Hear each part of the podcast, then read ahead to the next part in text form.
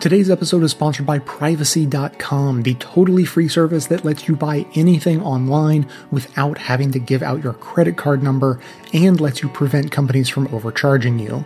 You link your bank account to your Privacy.com account, and then you're able to create virtual credit card numbers to use when you shop. You can create as many virtual cards as you want, you can delete them, you can freeze them, unfreeze them, and set spending limits on each card. There are countless different advantages to using a service like this pay your bills and buy things online. For instance, use a virtual credit card when you sign up for a free trial and never worry about canceling or being charged when the trial is over. You can find out more, get 100% free and unlimited access, and a $5 credit just for trying by going to privacy.com slash best, and you can find that link in the show notes. And now, Welcome to this episode of the award winning Best of the Left podcast, in which we shall learn about the history of socialism in America from our often violent response to the idea in the wake of the Russian Revolution through the recent revival in interest today. Clips today come from Backstory, The Empire Files, On the Media, This Is Hell, Activism Munich, and The Real News Network. If we step back from the moment and, you know, with the advantage of hindsight, we can see that for much of the 20th century, the Soviet Union was the United States' ideological foil. Do you think that's something that we can find in 10 Days That Shook the World itself? Does Reed's work foreshadow that? Or what does it tell us about the kind of relationship that will emerge between the United States and the Soviet Union? I think that he, like Lenin in some ways, in 1917, believed that there could be a good relationship between the two. Um, he and Lenin talk about this. It's not reflected so much in his book, but they talk about how the United States and the, and the Soviet Union at that time don't really have direct areas of conflict in the world, like trade and other sorts of things. And so there's no reason why they can't be friendly, even though they appear to be ideologically at odds. Mm-hmm. But you have to remember at the time that being a socialist or a communist in the United States, up until about this moment, was not seen as to be a negative thing necessarily. Um, you know, Eugene V. Debs, who was a quite famous candidate for president, and we might add a socialist candidate for, yes, yes, yeah, a socialist candidate. Ran mm-hmm. in 1912 and got six or seven percent of the vote and got over a million votes. And so, um, so I think the, the the fear that's generated is one that is quite distinctly intentional by a small group of people uh, among the elite. Because what they saw happen in Russia was the nobles and landowners and people with status lost uh, what they had and I think that creates a, generates a fear, not only in the United States, but sort of worldwide, that if you allow sort of Bolshevism into your country, then you have chaos and you'll, and you'll have a destruction of the, of the system that exists. Do you assign 10 days that shook the world in any of your classes? Uh, I never have actually, and, and, and, and the re- and the reason is I've been teaching Russian history for 20 years at College of DuPage, and the reason is I that I don't is that I think that it's very difficult for students to read and understand in the historical sense what's going on. Because there are lots of names, lots of dates, lots of locations, and lots of acronyms. Because the Soviets were in love with acronyms for everything. But I think though that it's it's something that um, is absolutely a, a, valuable resource to give you a glimpse at that moment because the question of the Soviet Union in my lifetime in the 20th century, uh, growing up, was always sort of a always cast in stone. So when I was in high school and college in the 1980s, there was no debate. It just, and where this was this? It, I finished high school in Nebraska. Nebraska, okay. And part of what got me interested in Russian studies was the fact that all my classmates would sit and tell me that this is the evil empire, this is the time of Reagan. And I can remember very distinctly as a sophomore in high school, listening to the wisdom of my 16 year old classmates tell me that we needed to preemptively nuke all Russians because they were evil people. And I thought that can't really be true. and so I think what we see now in the past 25 years since the collapse of the Soviet Union is a kind of unraveling of that mythology. So why do, why are we so hardened against this country? Why, what's the point? And why are they so hardened against us? And I think what you'll, what we already have found and will continue to find is that there's a great deal of diverse voices from both the Soviet side, Russian side, and the American side, that the Cold War wasn't necessarily as cold as we thought it was. So, do you think that Reed provides an insight at a particularly fluid moment in the relationship between these two nations?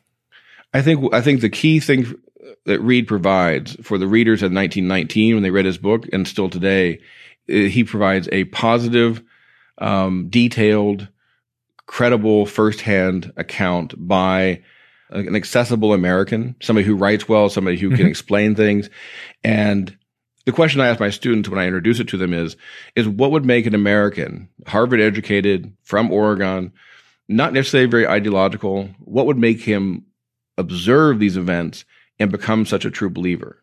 And that's true of other people at the time, too, other Americans who witnessed it. What makes it so attractive? Why is this revolution so attractive to these people who have no stake in it? I mean, mm-hmm. there's no reason for, for him to care. He, go home, he can go home and do something else. And so I think that that's one of the things that I use his work and, and others to sort of stress to my students is, is what makes these Americans, you know, jump in so far.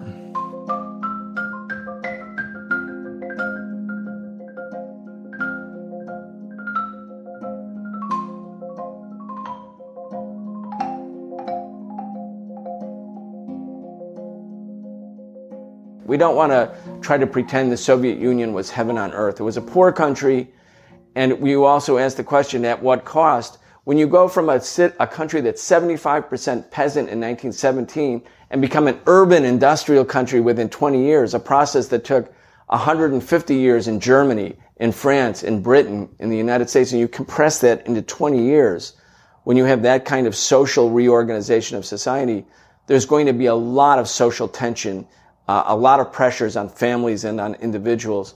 And so it was, in some ways, as a consequence of its dynamism, also a fairly brutal process.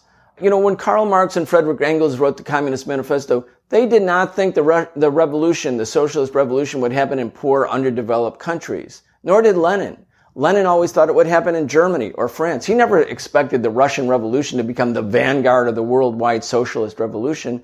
Uh, Lenin main, and the Bolsheviks were mainly fighting to end the monarchy in 1905 or 1910 or 1915.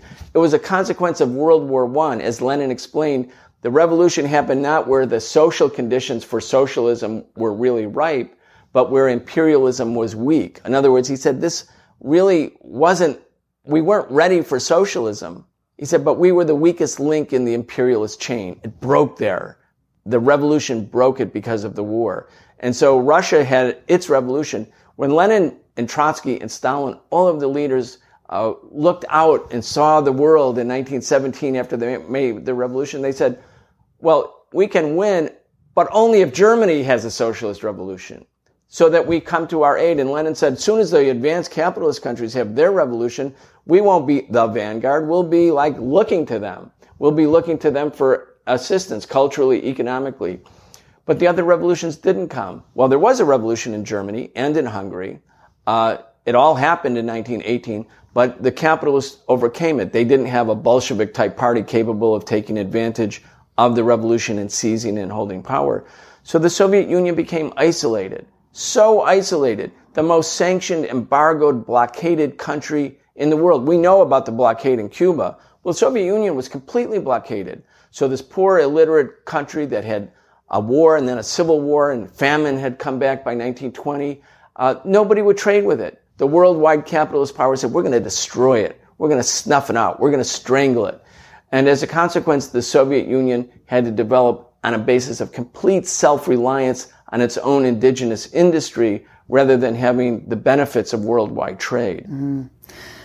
After the fall of the Soviet Union, it was declared the end of history, right? I mean, socialism was tried and failed capitalism would rule to the end of time. As a socialist, what's your response? Well, it's a very important question because the hubris and arrogance of the apologists of imperialism and capitalism was so at such a high point in 1991 and 92 where they thought, well, or told the world, well, you see, socialism was tried. They conflated socialism with a government, the Soviet Union. It was tried in the Soviet Union and that government failed. That means socialism failed. And thus, history has stopped because we went from early primitive society, as they would call it, to feudal society to capitalist society, but this is it. Now we can live under the rule of billionaires. Our crowning achievement as a species, we've made it. Billionaires will rule. History has shown that the other way isn't going to happen. Uh, is that how people will remember the Soviet Union? I don't think so. Uh, the Soviet Union will be looked at in history not as the end of communism, but as its first valiant experiment. That the flaws and defects that exist in the Soviet Union, and yes, there were many, were not the cause of a planned socialist economy or public property. They were the co- they were caused by a torturous history, an environment domestically poor, underdeveloped, illiterate uh, society, ravaged by civil war, invaded by 14 imperialist armies, embargoed and deprived technology, invaded by the Nazis and taking 27 million lives and destroying the economy. That was the conditions under which this socialist experiment uh, was conducted. It will be remembered as the first time the red flag was waved where the working class, the poor, the oppressed, the people who were written off by all previous ruling classes, they said we could remold society. They made a huge historic achievement to the 20th century, and it will be, because we will learn its lessons, the, the, the place, the, the sort of, the petri dish where communists and socialists will learn from, not reject. In other words, the Soviet experiment uh, must be embraced and respected as a huge monumental achievement in spite of its defects and flaws.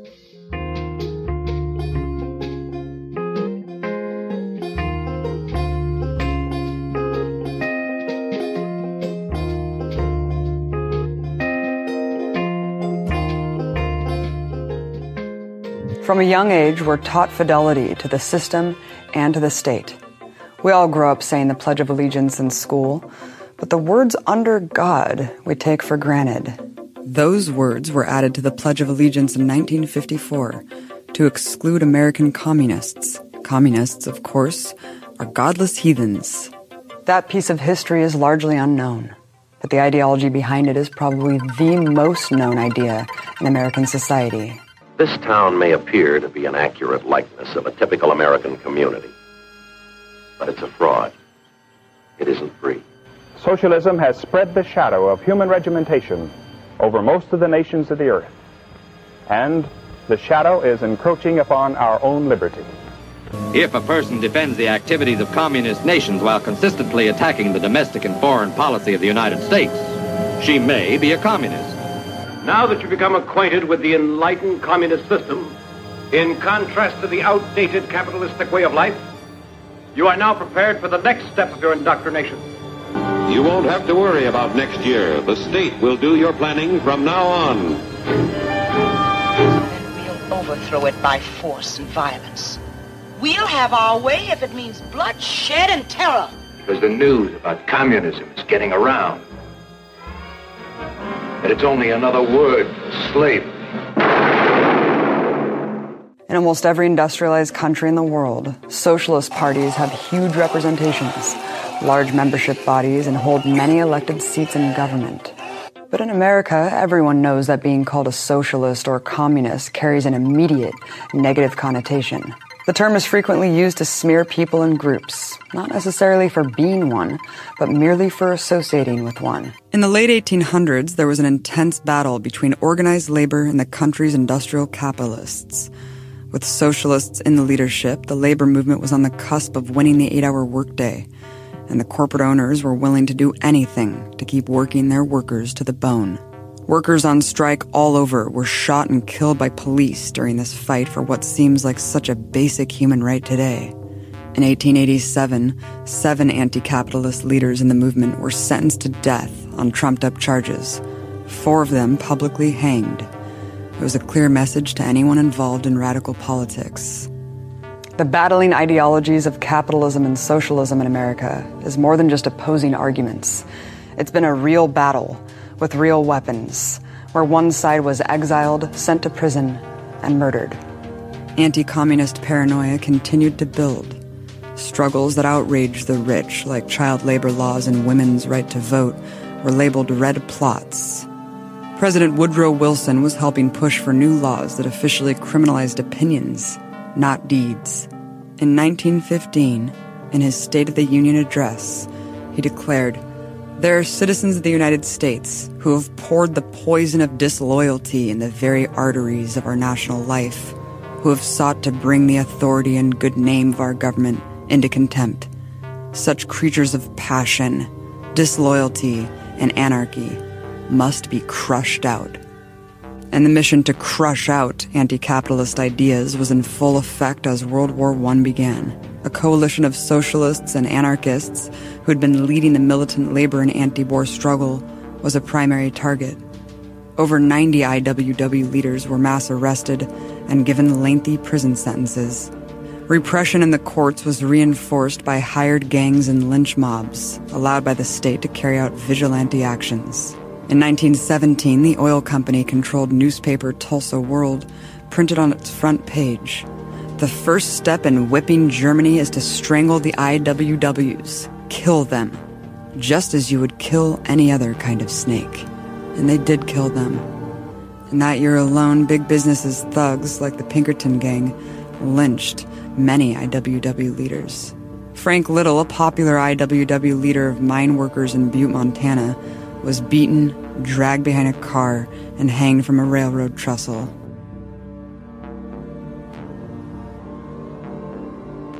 That same year, Wilson legislated the criminalization of dissent by passing the Espionage Act.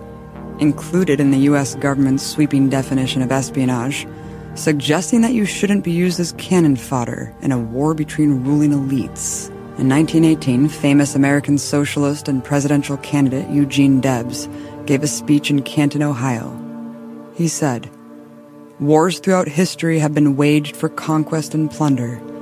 The feudal barons of the Middle Ages, the economic predecessors of the capitalists of our day, declared all wars, and their miserable serfs fought all battles taught to revere their masters, to believe that when their masters declared war upon one another, it was their patriotic duty to fall upon one another and to cut one another's throats for the profit and glory of the lords and barons. They alone declare war, yours not to reason why, yours but to do and die. If war is right, let it be declared by the people. You, who have your lives to lose, you certainly, above all others, have the right to decide the momentous issue of war or peace. For these words alone, Debs was arrested, convicted, and sentenced to 10 years in prison. The charge? Obstructing recruitment. Many others who did nothing but speak against the war met the same fate. During the patriotic hysteria, the Espionage Act was expanded into the most repressive law in U.S. history. The Sedition Act read Whoever shall willfully utter, print, write, or publish any disloyal, profane, scurrilous, or abusive language about the form of government of the United States, or the military or naval forces of the United States, or advocate, teach, defend, or suggest the doing of any of the acts, shall be punished. Over 1,500 people were arrested under this law. Those convicted faced up to 20 years in prison. Everything and everyone was a target. Books and feature films were seized by the government. Every postmaster in the country was under orders to monitor all mail and refuse to mail newspapers and magazines deemed unloyal. For those who were open communists, well, they were just arrested. Under the Smith Act, it was deemed illegal for anyone to be a member of the Communist Party and in a surprise attack, the state arrested everyone who held a leadership position in the party. All of them were sent to prison. Over a hundred were convicted of being communists and given sentences of up to six years, jailed for nothing but their beliefs. During this period, 5,000 communists were forced to flee the country. More than a thousand went to prison. The climate was such that anyone who even leaned to the left was completely persecuted. But just to show how far it would take things in the legal system, the US government went beyond hard prison sentences. In 1951, Communist Party members Julius and Ethel Rosenberg were found guilty of being spies. But their sentences would be much different than their predecessors. The judge convicted them not for espionage, but for the murder of all the American soldiers who had been sent to die in Korea. On June 19, 1953, they were executed. It seems like there had been waves of anti communism before World War II, and after World War II, it seemed like anti communism was pretty much locked in.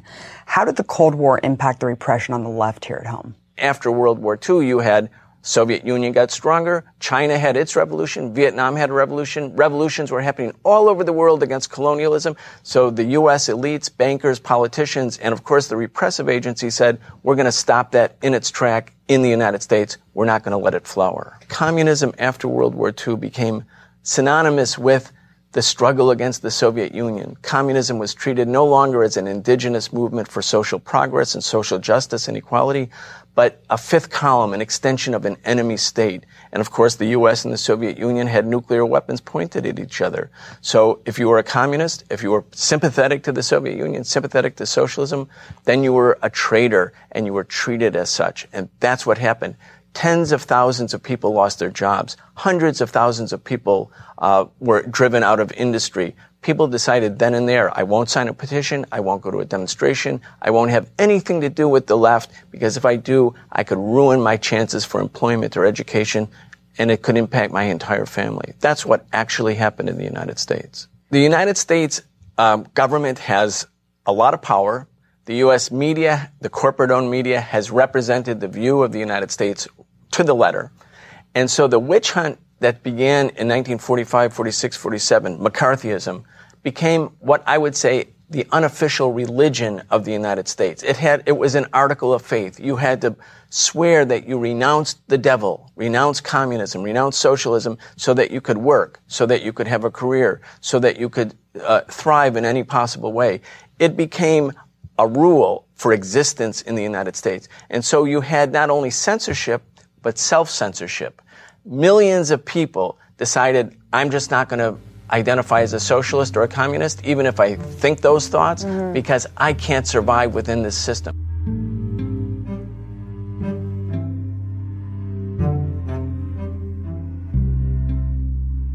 If you're looking for well made clothes with no hidden agenda, look no farther than Pact Apparel. Pact, that's P A C T, makes incredibly soft clothing for the whole family with a comforting amount of transparency. They use 100% organic cotton and other sustainable materials while skipping the toxic dyes, synthetic fertilizers, chemicals, and other gross stuff you don't want touching your skin or in your water supply. They partner with fair trade certified factories where the people who make the clothes are treated with dignity and given additional additional wages to invest in their families and communities.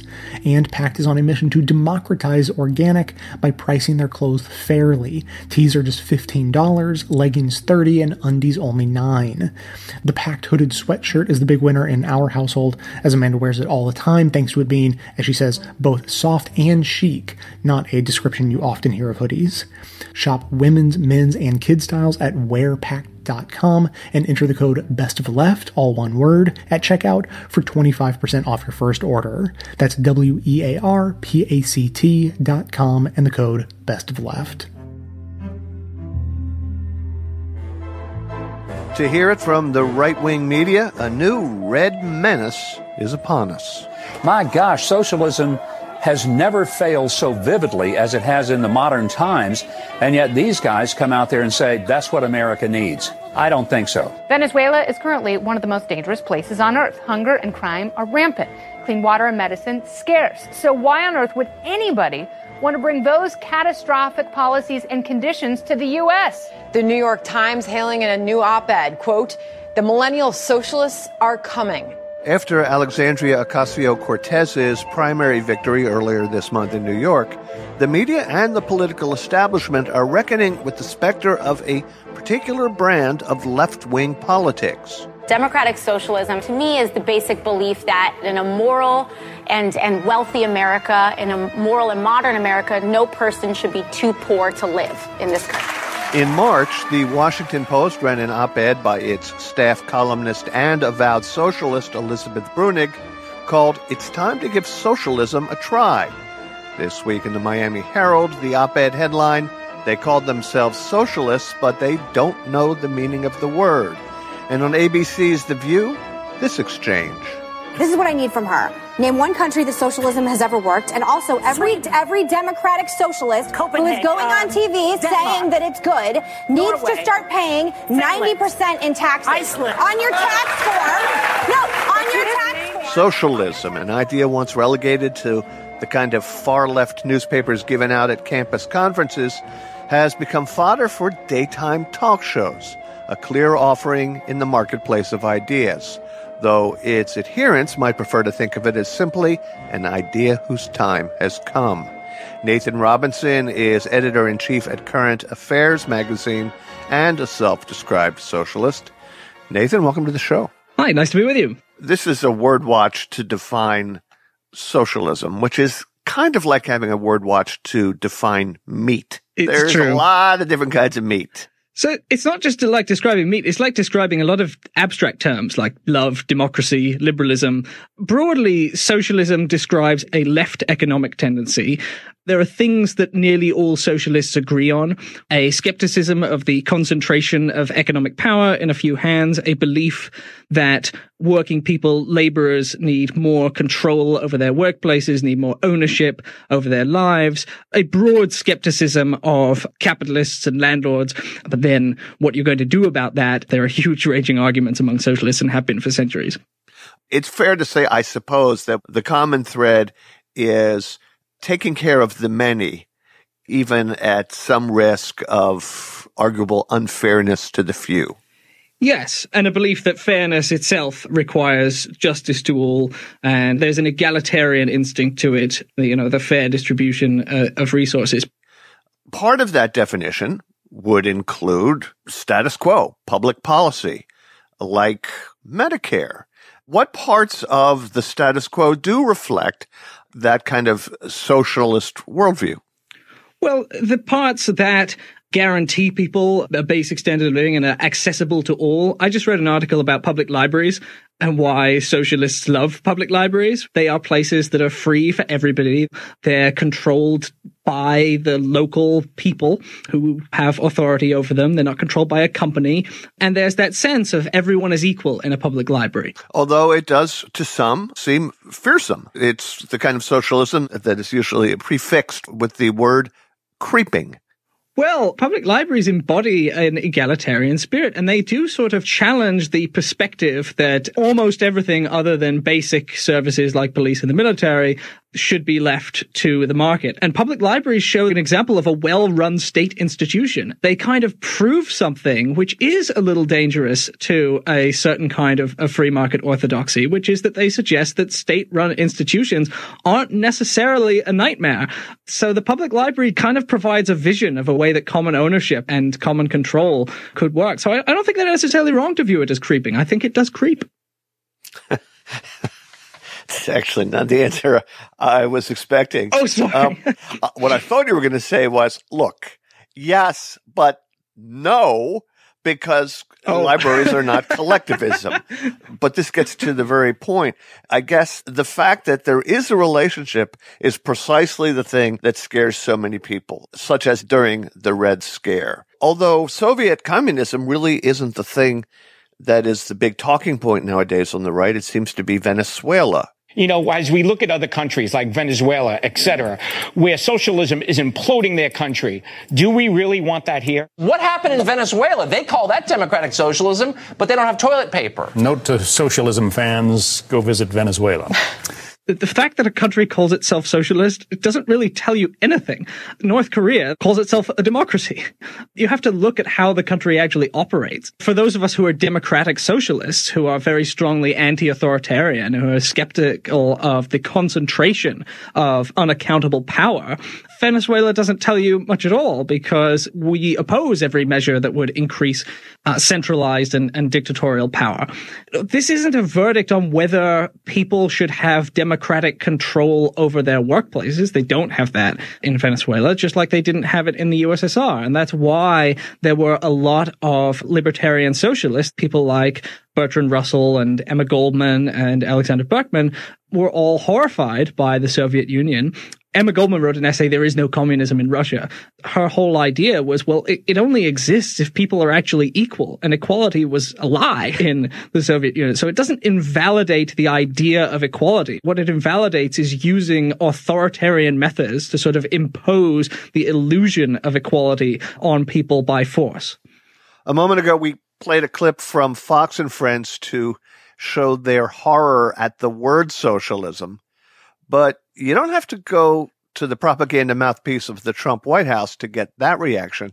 Here's a clip from CBS in which Nancy Pelosi was asked to respond to Republicans who say that Democratic socialists are ascendant in her party. No, they're not. They're, it's ascendant in that district, perhaps, uh, but I don't accept any characterization of our party presented by the Republicans.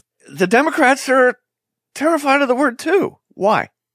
Well, I think some of them sincerely believe that from a pragmatic perspective, they have to distance themselves from that word because, eh, you know, especially for older Democrats, they remember the Cold War. They, they think that America has been trained for a century to be horrified by this concept. But I think they don't understand.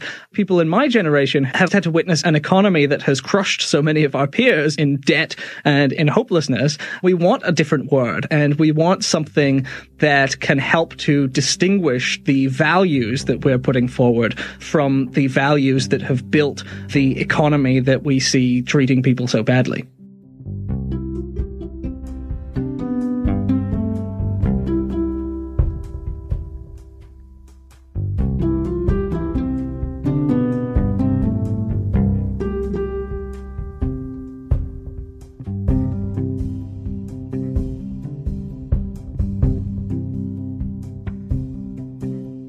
In February of last year during a CNN town hall house uh, town hall that was happening that was hosted by Jake Tapper.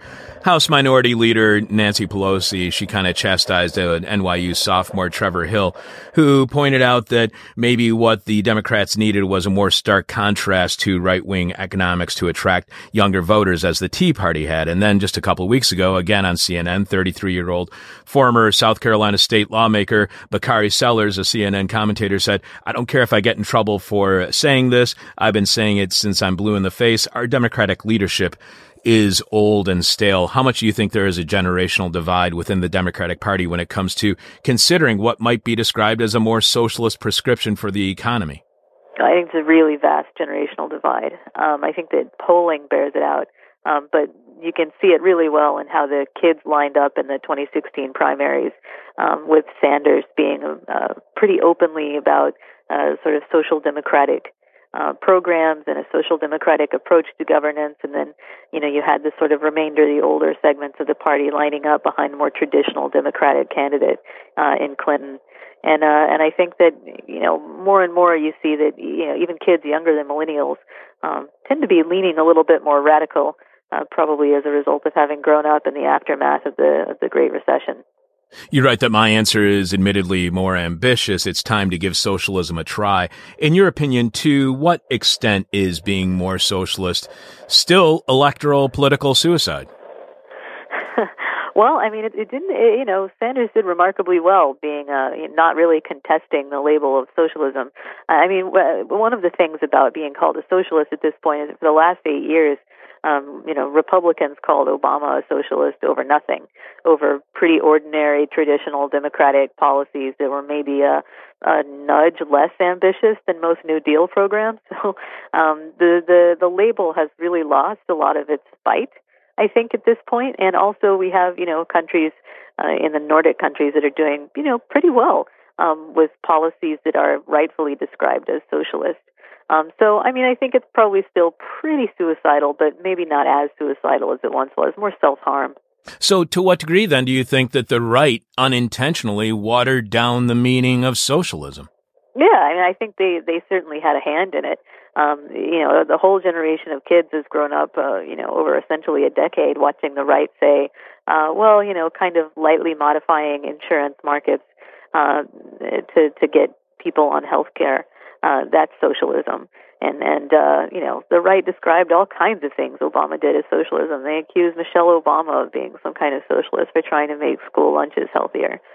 And so I think there is certainly an effect of as to where socialism for the Cold War generation is the worst possible, most totalitarian thing you can imagine. Um, for kids who are growing up now, socialism is what? It's Obama, it's Bernie Sanders, it's Sweden. That doesn't sound so bad.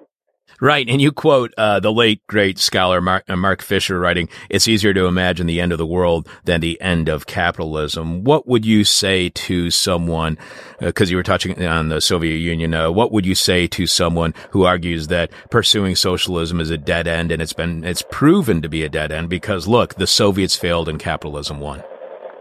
Yeah, well, there are a lot of ways to uh, create a failed state. I mean, uh, uh, certainly it's the case that you can have a failed socialist state and you can have socialist policies that um, conclude in, in travesty. Uh, the same is true of capitalism.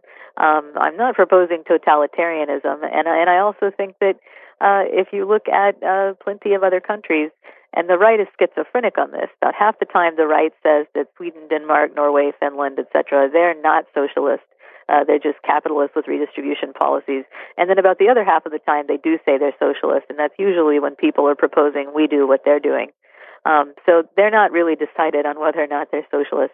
I think they're pretty socialist. I think you have to look at policies on a spectrum, uh, but they're also doing pretty well, and they they have all kinds of good indicators. They rank well in terms of happiness. Internationally, they're happier than Americans, and they all have good health indicators, education indicators. So, I mean, I think there are ways to do socialism that appear to be working. To what degree do you think American capitalism is failing because Soviet communism failed? That is, capitalism is failing because it is now seen as supreme and anything even remotely socialist within the U.S. social safety net and reining in big business with regulations is undone. Yeah, I mean, the, the, certainly the, the politics of the Cold War have, had lasting consequences in how America handles uh, its own economic system, its own political economy. I think that capitalism has its own problems uh, that are just inherent to it and that have been around for as long as capitalism has been around and have been noted for just as long. Um, I think that the American unwillingness to even try to kind of temper some of the effects of capitalism for its own good, to stabilize it and secure it, um, maybe have made American capitalism more volatile um, than than capitalism in countries where they're more willing to go in with uh, stronger regulation to kind of stabilize it. Um, so you know, in that sense, I can see how the uh, the impact of the Cold War has made American capitalism uh, even more difficult to sustain.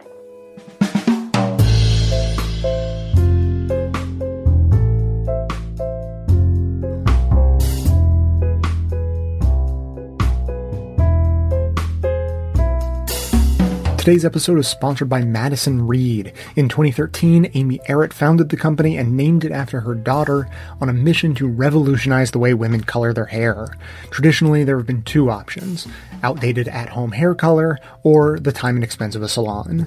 Dissatisfied with the status quo, Madison Reed is reinventing the way women color their hair by offering the quality of salon color, the convenience and affordability of at home hair color, and an ammonia free formula with ingredients you can feel good about. Experience beautiful multidimensional hair color made in Italy delivered to your door on your schedule for under 25 bucks. Hundreds of thousands of women have already tried and loved Madison Reed, so go ahead and give it a try for yourself. You can start by finding your perfect shade at madison-reed.com, and they have a special offer for you as a Best of Love listener. Right now you can get 10% off plus free shipping on your first color kit when you use the promo code LEFT. That's madison-reed.com and use the promo code LEFT.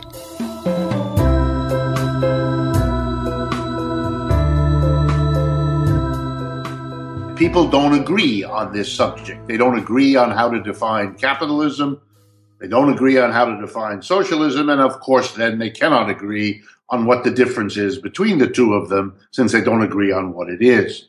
So maybe the best way to handle this is to tell you briefly what has been in the past the dominant understanding, because that will then allow me to tell you how and why it's changing now.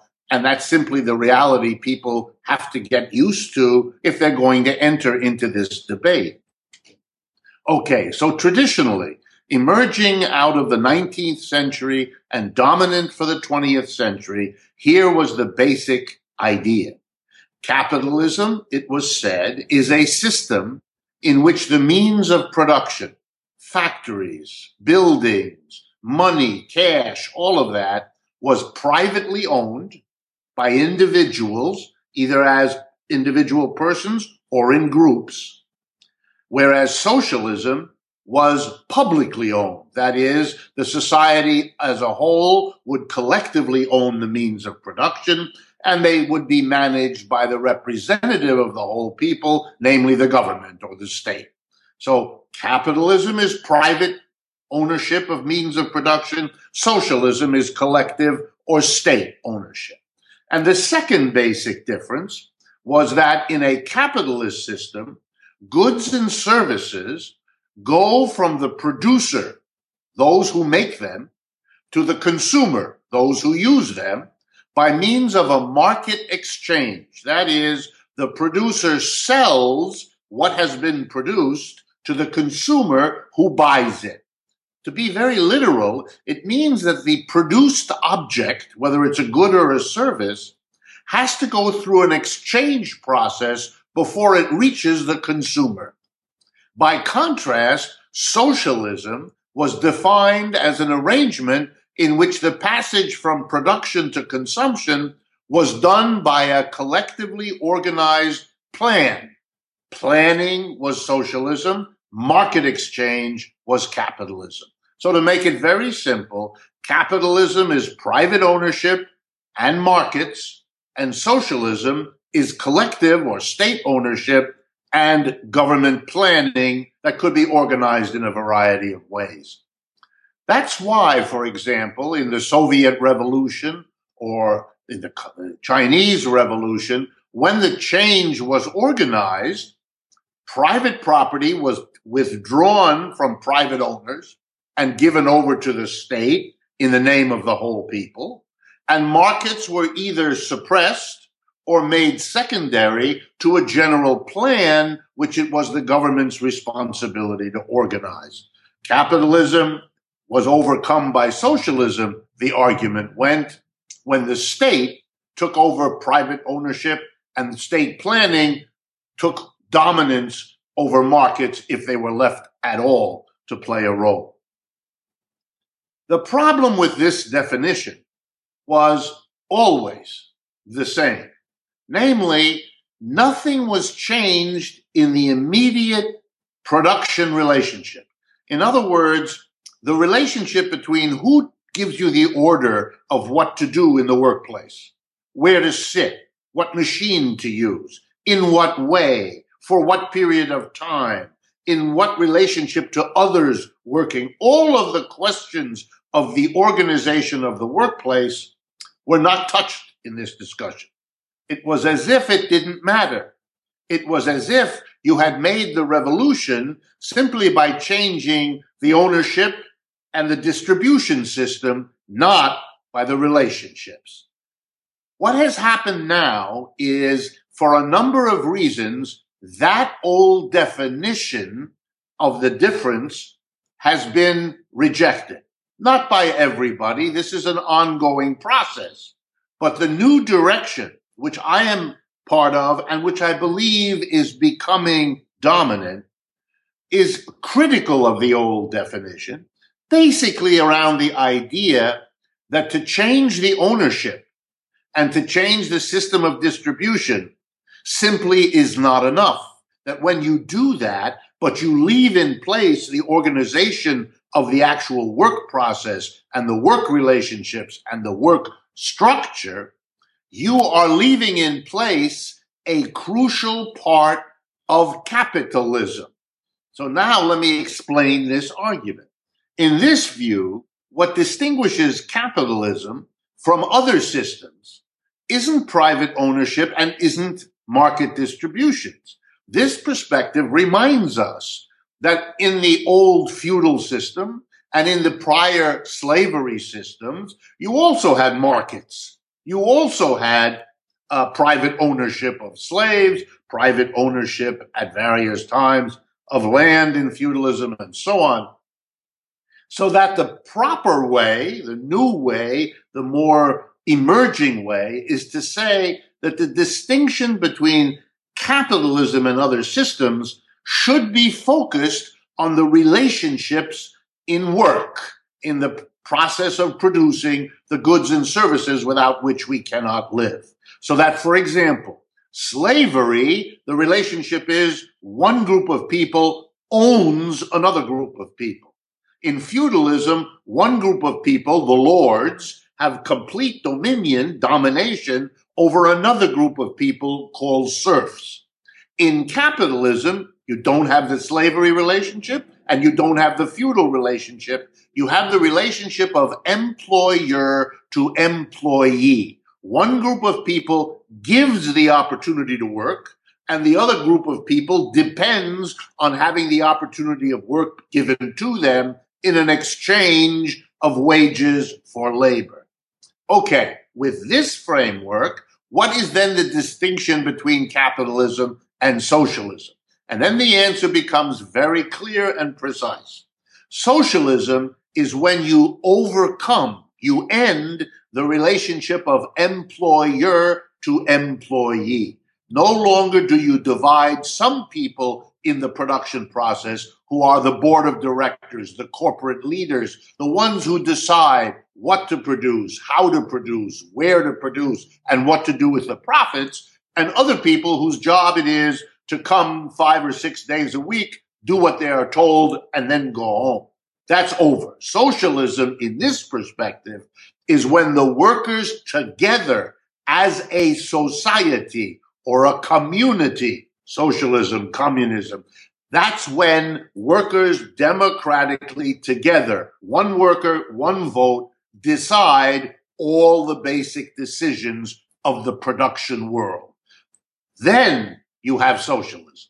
And until then, you don't have socialism, which means you have to come up with another phrase to capture the Soviet Union or the People's Republic of China. And for lack of time, the answer is these are state forms of capitalism. Why? Because the state owns and the state plans. But we call it capitalism because the state has not, or at least not yet, removed the employer employee relationship.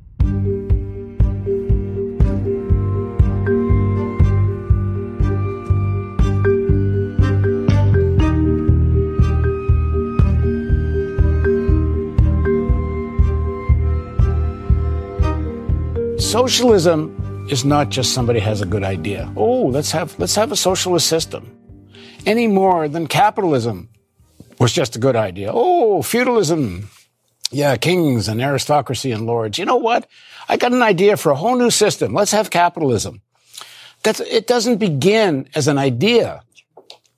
It begins as an objective process of how human society develops and how human economy, uh, the, the economies of human society develop and, you know, we learn how to make tools and now we don't want to have, you know, our tribal society that was built on just gathering berries and, you know, running around chasing animals. All of a sudden we had agriculture and, yeah, and animal husbandry. Yeah.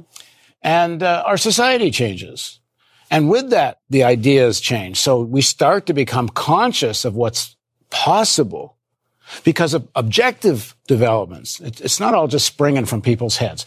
So to apply that idea to Venezuela, I mean, Hugo Chavez comes to power because neoliberalism and one of the first big mass protests against this hyper-capitalist policies was in Venezuela uh, prior to uh, Chavez uh, getting elected and prior to his involvement in an attempted coup.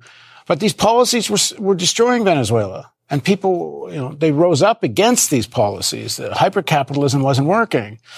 And the, the uh, uh, exploitation of the oil resources was, you know, tiny elite was benefiting from it.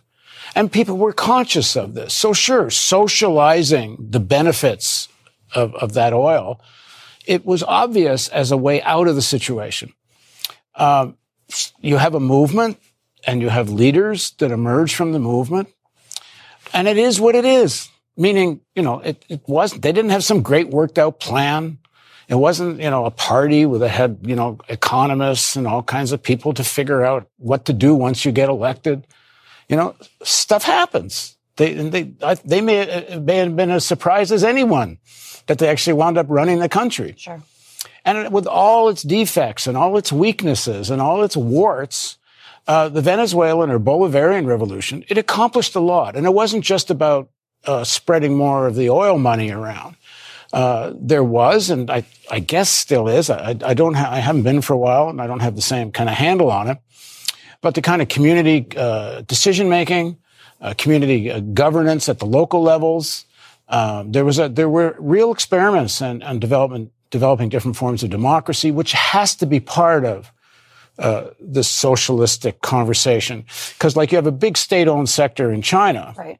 but you don't have any democracy to speak of, and you have a class of billionaires that have emerged that run the Communist Party. Um, so I don't know what kind of socialism it is. It's not socialism just because you have state ownership. Right. And and on the other hand, there's a certain amount of planning going on in China. People's standard of living is going up. Uh, these are, they're complicated processes, and we need to exa- analyze them as such. But I'll go back to where I was in the beginning. The reason we need to have this conversation of what does a modern socialist system look like and how will it operate and what are the features of it? You know, we talk about, you know, even the United States is a mixed economy. There's socialistic features. We got a publicly owned post office. Sure. We got publicly Public owned libraries. libraries and schools and such. Why? Because it made so much sense. Mm-hmm. But the same sense that it made to do that has made sense to have socialized healthcare in virtually every advanced capitalist country. It makes sense here. But once that makes sense, so does banking. Like, why would you have let big banks blackmail a whole society and a whole economy so that they can go speculate? Sure. I guess I just want to end on uh, where I started.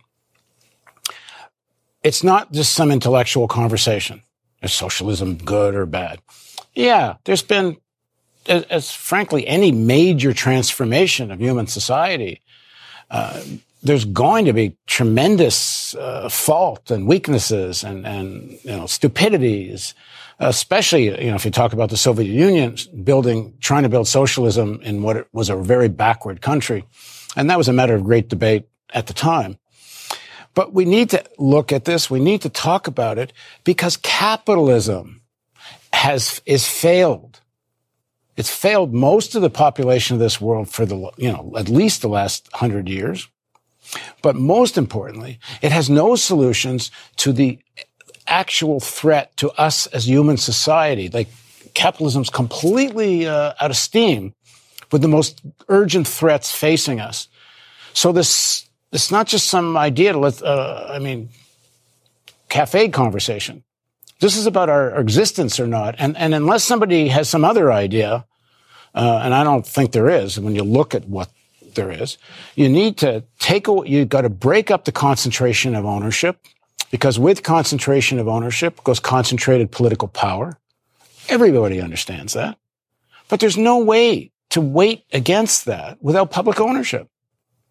Like, how else do you break up concentrated ownership? It's not because you're going to give everybody a share of a company. That's not going to happen. The only counterbalance, counterweight to concentrated private ownership is public ownership. On the other hand, public ownership in a small number of hands, like a single party state or some of the models of the 20th century, that's as dangerous because concentrated power, even if it's in the name of socialism, will also be a disaster, will be a, you know, become a dictatorship because concentrated ownership equals concentrated political power. So we got to look at how does this public ownership look, ownership look in a way that's very diversified? You know, whether it's ownership at a city level, at a state levels, at the federal level when necessary, whether it's workers co-ops, whether it's regional uh, conglomerations. But uh, but I've said this before. We're in an era now because of artificial intelligence where you could coordinate an economy like that. You could have a Green New Deal which is mostly built out of public ownership in many ways so that it doesn't get too concentrated and still coordinate that.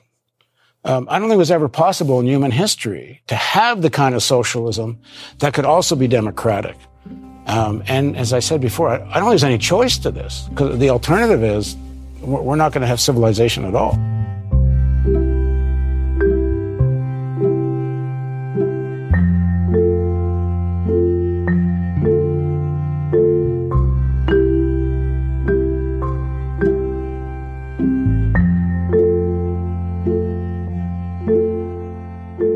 So I think a lot of people are aware of socialism now, especially since we have a self-proclaimed democratic socialist running for president, but they don't actually understand what it means. I think they're taking little bits and pieces, free healthcare, free education.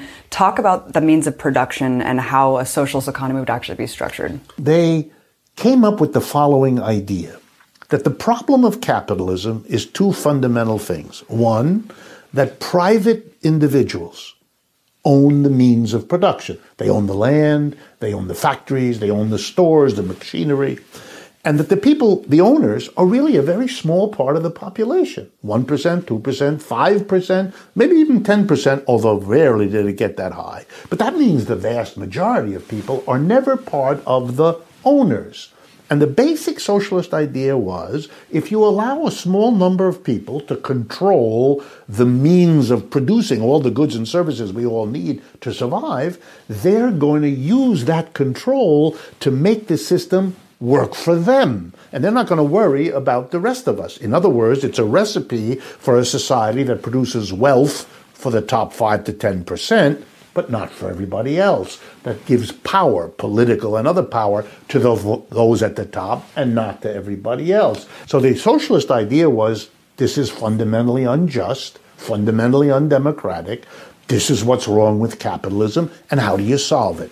You make collective ownership, not private. The society as a whole should own the means of production the factories, the offices, the stores, so that they are good for everybody, so that what they produce is distributed roughly equally, so that the influence and the decisions are made. Co- so social, that's why it's called socialism. It's the society that should own. It focuses on the workplace. Its idea is the way you make sure that the government never again becomes an institution over the people, but rather simply an instrument of the people is by making sure that at the base of society, where people live and work, the wealth, the productive capability is in their hands. If you want the slogan of 21st century socialism, it's this democratize the enterprise. End this process where there's a handful of people who make the decision. In most American corporations, and corporations do the bulk of the business in modern capitalism, a tiny group of what are called major shareholders, the people who have big blocks of shares, they select who the board of directors. 1% of Americans own three quarters of the shares. It's highly concentrated. A tiny number of people, the 1%, own the bulk of the shares. How do you run a corporation? At the top is something called a board of directors, usually 15 to 20 people. How do you get on the board of directors? There's an election every year to get on that board. And the way the election worked is if you own a share of stock in the company, you get one vote. If you have 10 shares, you get 10 votes. If you own a million shares, you get a million votes. If you have no shares, that's how many votes you get. So there's no pretense of democracy. So if a handful of people own the bulk of the shares, they control everything.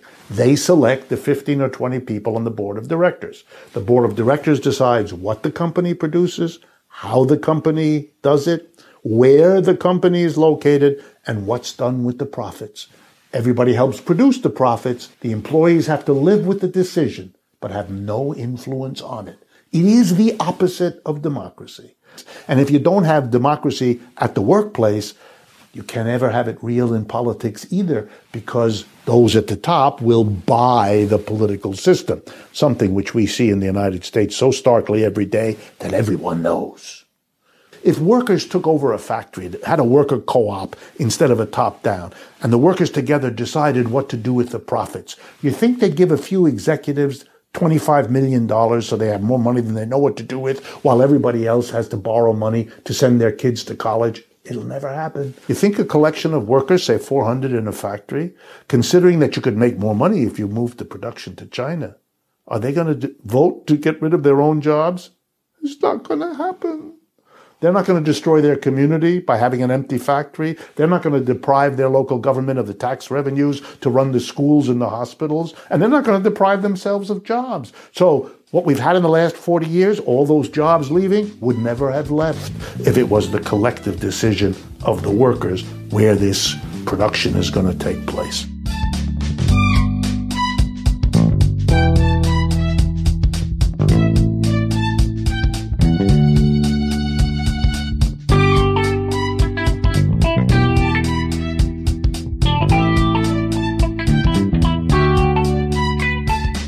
Soviet Union collapsed 23 years ago. The pretext for fighting communism as part of an international fight against an enemy state, that's gone. That's vanished. Capitalism can no longer compare itself to the Soviet Union. It can only compare itself to itself. And we see within the capitalist society a growing hardship, growing income inequality, growing po- poverty. One out of every two Americans lives in or near poverty. And so as a consequence of this economic division and the inability to justify the old anti-communism, there's new space opening up for socialism. And you see the Occupy movement, people said, we are the 99%. That was kind of the harbinger of the beginning of a new socialist uh, context. The Sanders campaign, even though I don't agree with Bernie Sanders on many issues, the fact that tens of thousands of people come to someone who says he's a self-proclaimed socialist and says there should be an end to in- income inequality, that there should be greater equality, the fact that he's on the front cover of Time magazine and it says socialize this, comma, America, and that's not a bad thing, that means we're seeing a new day. The fog of anti-communism, the bigotry, the prejudice, that's starting to lift. And the Sanders campaign's success, surprising success, or the Occupy movement's sudden spontaneous growth nationwide, these are harbingers of what's coming. This war on ideas and alternatives is still being relentlessly pursued every day. Even 50 years after the Cold War, the empire continues to wage war on every remaining country trying to build up socialism, refusing to let even one nation develop alternatives without the constant threat of subversion and overthrow. Because the last thing the system wants is an example that undermines its supreme truth. The inability to question this dogma is deeply ingrained. After all, capitalism is the bedrock of America. But like every other myth that acts as the glue to our society, this too needs to be challenged. The planet is in deep crisis, where war and inequality define our world. Unfettered capitalism and endless consumption cannot and will not last. The elite at the helm won't ever give up their security for the good of humanity and the old guard will use every weapon in its arsenal to maintain domination. The Empire's long war against any alternative that challenges this crushing reality is unconscionable. We have the right to criticize the system itself without being labeled shut down or worse. We can't let the rulers of this system dictate the boundaries of our discussion. Because in this era, where alternatives are desperately needed, we have to unite to marginalize their ideas not let them marginalize ours.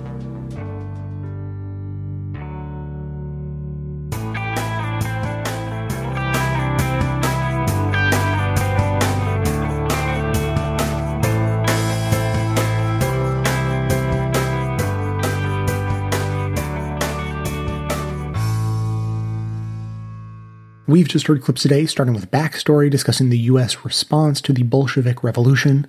The Empire Files highlighted many of the reasons why Russia's implementation of socialism failed. Separately, the Empire Files next described America's war on the idea of socialism. On the Media discussed the modern mainstream debate over the resurgence of socialism. This is Hell spoke with Elizabeth Bruenig, author of the recent article Ready for Socialism, about the generational divide on socialism and how the right, by calling everything socialism, has basically defanged the threat. Activism Munich spoke with Professor Richard Wolff about the definition of capitalism and the debate over what should be the definition of socialism. Paul Jay on the Real News Network described the failures of capitalism as the main driving factor for the current interest in socialism. The Empire Files also spoke with Professor Richard Wolff, who, in this clip, described a modern concept of how a socialist system could work. And finally, we just heard in another clip from the Empire Files a description of how and why the times are right for people to be waking up to socialism as a viable solution to many of the problems with capitalism members will be getting a bonus episode with additional clips with some further discussion on the rise of democratic socialists in America and a detailed description of how capitalism through globalization has finally hit its natural breaking point. To hear all of that, to cast a weekly vote on what upcoming topics you want to hear on the show, and for other details about supporting the show by being a patron, visit patreon.com slash best of left. You can find that link in the show notes on the device you're using to listen, which is also where you can find links to each of today's segments for easy reference and sharing. And now, since we don't have any voicemails today, I'm going to take the opportunity to play a couple additional clips, these uh, not explaining the interest in the rise of socialism, but a, a couple of the sillier responses to it, one from Fox News and one from a conservative publication, and we'll discuss the uh, the stark um, similarities between the two. What the the right has real trouble with is dealing when with um anyone on the left who simply states unequivocally they want the government to provide for people some basic requirements for living a fulfilling life. They don't know how to deal with it and it's really fun to watch. Here is uh, Fox and Friends trying to deal with this surge of socialism in the Democratic Party. New Deal for our future. Right, $31 billion is Medicare for all, and not many people high trillion. five when they have Medicare. Yeah, not many P trillion, excuse me. I keep forgetting. Um, but not many people Pause high it. five when you First get of all, there's a huge difference between a 31 billion and 31 trillion dollars. But as you heard on this program last week, that cost reflects a projection by a libertarian think tank as to how much Medicare for all will cost if it's implemented between the years of 2022 and 2032. Left out of this segment, apparently, is that that represents a $2 trillion savings relative to what we as a nation expend on healthcare or would uh, over those 10 years by that own serve report said that it just, they buried it a little bit.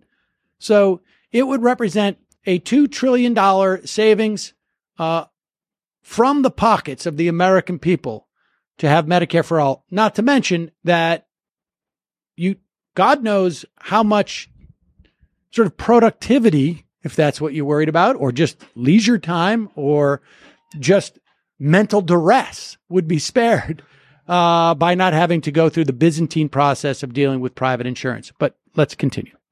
Yeah, not many P trillion, excuse me. I keep forgetting. Um, but not many people high five when you get Medicare. I mean, it's not the best. Well, one of the reasons. So- Actually, that's not true either. Now, it's maybe the case that people don't literally high five, although I would imagine some would. I feel like I would. You get a pretty exciting uh, letter in the mail regarding that sort of thing. People, the idea that there are people out there who just can't wait until they're on Medicare is absolutely the case. You do not have to search very far for that. Go Google Medicare approval rates right now. The only thing that might be higher than Medicare approval rates is Social Security approval rates. There is no other, nothing is as popular. Five when you get Medicare. I mean, it's not the best. Well, one of the reasons so many people on the Democratic Party are talking about socialism now is because uh, Alexandria Ocasio Cortez had that stunning win, and who did who had energized everybody in the last election? It was Bernie Sanders. Rick Harrison, who you've seen on this program, he's the star of Pawn Stars on cable. He says the fact that we're talking about socialism right now in America is mind boggling. Pause it for one second. What is genuinely mind boggling is that they've set up this whole thing about socialism and they're like, we should check in with the star of Pawn Stars.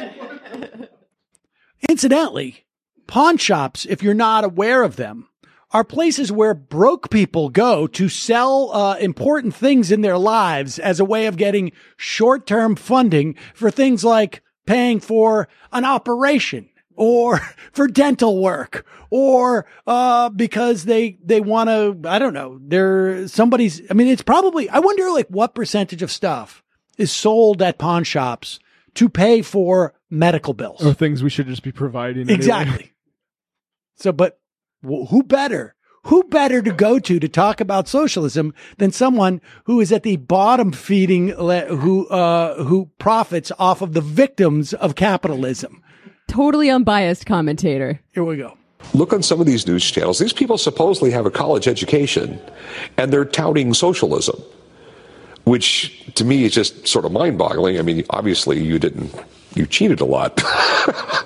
and it, it, but socialism is, it, it sounds so great though. That's why people, you know, embrace it. it you know, the government's going to pay for everything. It sounds great, but, you know, economically it can't happen see the American dream, and he talked about watches. He says, you know, the whole world Pause it invented for watches. second. I just, want you, I just want you to know that the critique of socialism is that it can't happen. It sounds gr- it sounds great, but it can't happen because why? Well, let's go back to the Fox and Friends guys who are going to explicate the explication. American dream, and he talked about watches. He says, you know, the whole world invented watches, but it was America with, with, this, with this business climate that was able to take the watch, mass produce it to the fact that we became the best watchmakers ever. That was in the 18, uh, 1850s. And then he says, look at me. he didn't have a high school education. He didn't go to college. He applied for a business license in a week, and he got it, and he made it on his own. He goes, you're not going to have that if you have socialism. Right, but if you don't have anything and somebody's offering free college, free health care, free everything, that is a very tantalizing prospect. Mm. But if you didn't learn in school how when you don't have anything, the way to acquire it is not to get it by being given, by having it handed to you, but by earning it. But there are a lot of people we gotta stop this. We gotta play this again. We gotta, like, wh- eh. first off, this is a conversation that if I heard, if I came home and my uh, near 13 year old daughter was having this conversation with her friends, I'd be like, guys, seriously, you're better than this. Let's just like sound like, come on. You guys going into eighth grade, you you can be a little bit more sophisticated talking about this. But I love how Kilmeade comes in and like, no, Doocy's making it sound too good. No, you need to learn in school that if someone's giving you something, it's not good because you're getting it because of watches in the 1850s. So this clip is good, I, th- I think, because they cover both major arguments that I'm hearing coming out of you know, conservative critics of socialism, and, and just admitting that we're pretty much talking about vaguely socialistically styled programs like universal health care or education. You know, we're not talking about employee ownership of, of enterprise at the moment. So uh, just talking about these programs, admittedly, the, the first argument is usually about cost. They do bring up cost. They throw out big and, uh, you know, scary sounding numbers as we heard in this clip. And then obviously fail to mention that the cost of status quo programs as they currently run would be even bigger, even more scary numbers. So the, whole cost argument falls flat. And what I'm finding fascinating is that their fallback argument seems to be nothing more complicated than, yeah, you know, it sure sounds good, but we can't. End of argument. Like that's all they've got. Yeah, but you know, can't do that. And the second clip is bizarrely similar uh, w- with a you know a very similar conclusion. A woman who is not a reporter, as far as I can tell, just an average American. And now I imagine it will come out that she's, you know, I don't know, uh, some paid operative for some right wing um, outfit. It really doesn't matter. Um, what's Oh, she does. Is she really? Uh, is she a she's writer? A, she's associate editor. oh, she is. Oh, okay. I didn't know because it didn't sort of like. Okay, yeah, or associate editor because it was. Uh, I'm a conservative, and I went to an Alexandria Ocasio Cortez rally. Uh, I would assume if you're writing in the Daily Caller, you're a conservative, but I guess this was more of like a clickbait type of thing. Um, she writes that I went to a rally uh, against the seven-term incumbent William Lacey Clay. Over the years, I have attended my share of political events Tea Party protests, a Rick Perry speech on tax cuts. Electrifying Oops. content. a Ted Cruz rally, and even a speech given by D- President Donald Trump earlier this year. But nothing prepared me for the stark difference in tone. Ocasio Cortez spoke, followed by Bush, that's the candidate, and I saw something truly terrifying. I saw just how easy it would be, were I less involved and less certain of our nation's founding and its history, to fall for the populist lines they were shouting from that stage. I saw how easy it would be as a parent to accept the idea that my children deserve health care and education. Yeah, it's not- very, very easy to manipulate people with stuff like well, that. well, I just I, I, I want this to just I want people to I want this to marinate in your brain that a parent just said I saw how easy it would be as a parent to accept the idea that my children deserve health care and education. Jesus. I saw how easy it would be as someone who struggled to make men ends meet to accept the idea that a quote living wage was a human right. Sounds persuasive, doesn't it? Above all, I saw how easy it would be to accept the notion that it was the government's job to make sure that those things were provided. I watched as both Ocasio Cortez and Bush deftly chopped America up into demographics, pointed out how those demographics had been victimized under the current system, and then promised to be the voice for those demographics. The movement, Ocasio Cortez shouted, knows no zip code. It knows no state. It knows no race. It knows no gender. It knows no documented status. In other words, they cut it up into demographics, but then said the movement's not about demographics. Bush, after saying her piece, noted she was careful to allow speakers from all across all demographics. Why are the demographics? What the?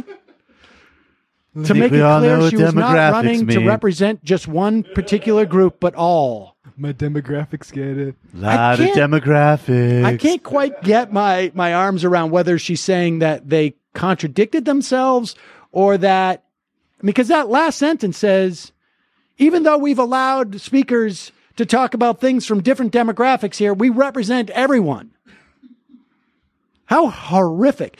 Now, as opposed to, let's say, that Ted Cruz rally, where like we only have one broad demographic, normal white people, and that's it. We have one demographic, and other demographics are going to need to quiet. I down. left the rally with a photo, in part to remind myself of that time I crashed a rally headlined by a socialist, but also in part to remind myself that there, but for the grace of God, go I. And that's where that article writer decided to end the story. And so to be clear, Sam did not read the entire article in that clip I just played, but I went and read the entire article and there are no additional details backing up her argument or her claim or anything. So her whole point was that sounds really good, but again, well, you know, we just can't. I, you know, if I didn't know better, I would say that sounded like a really good set of policies, but I do know better. The end. It's such a strange position to take and, and to have, I mean, maybe they think they have something to back it up, but, but really, um, all I can think is like, how badly would these people fail that, that, uh, test, the, um, uh, you, describe your opponent's position test that we've been talking about recently. Uh, you know, in addition to these kinds of, well, sounds good, but we can't. The only other thing you hear is Venezuela. So like their argument, would hey, um, conservative, describe what socialist policies people like Alexandria Ocasio-Cortez or Bernie Sanders or Professor Richard Wolff, like what policies would they like? Um, I don't know, but whatever Venezuela did, that is exactly what they're proposing. And we'd had the, the same outcomes, I presume. Like that's how they would describe their opponent's position. It's absolutely comically sad and pathetic, is my only conclusion. So I just want to play those for you and, and demonstrate that there is a, a, fierce and rigorous debate going on. I, I didn't just want to play the pro socialism side, but uh, get the anti as well. So that is going to be it for today. As always, keep the comments coming in at 202 999 3991. Thanks to everyone for listening. Thanks to those who support the show by becoming a member or making donations of any size at patreon.com slash best of left. That is absolutely how the program survives. Of course, everyone can support the show just by telling everyone you know about it and leaving us glowing reviews on Apple Podcasts and Facebook to help others find the show. For details on the show itself, including links to all of the sources and music used in this and every episode, all that information can always be found in the show notes on the blog and likely right on the device you're using to listen. So, coming to you from far outside the conventional wisdom of Washington, D.C., my name is Jay, and this has been the Best of the Left podcast, coming to you every Tuesday and Friday, thanks entirely to the members and donors to the show from Best of left.com.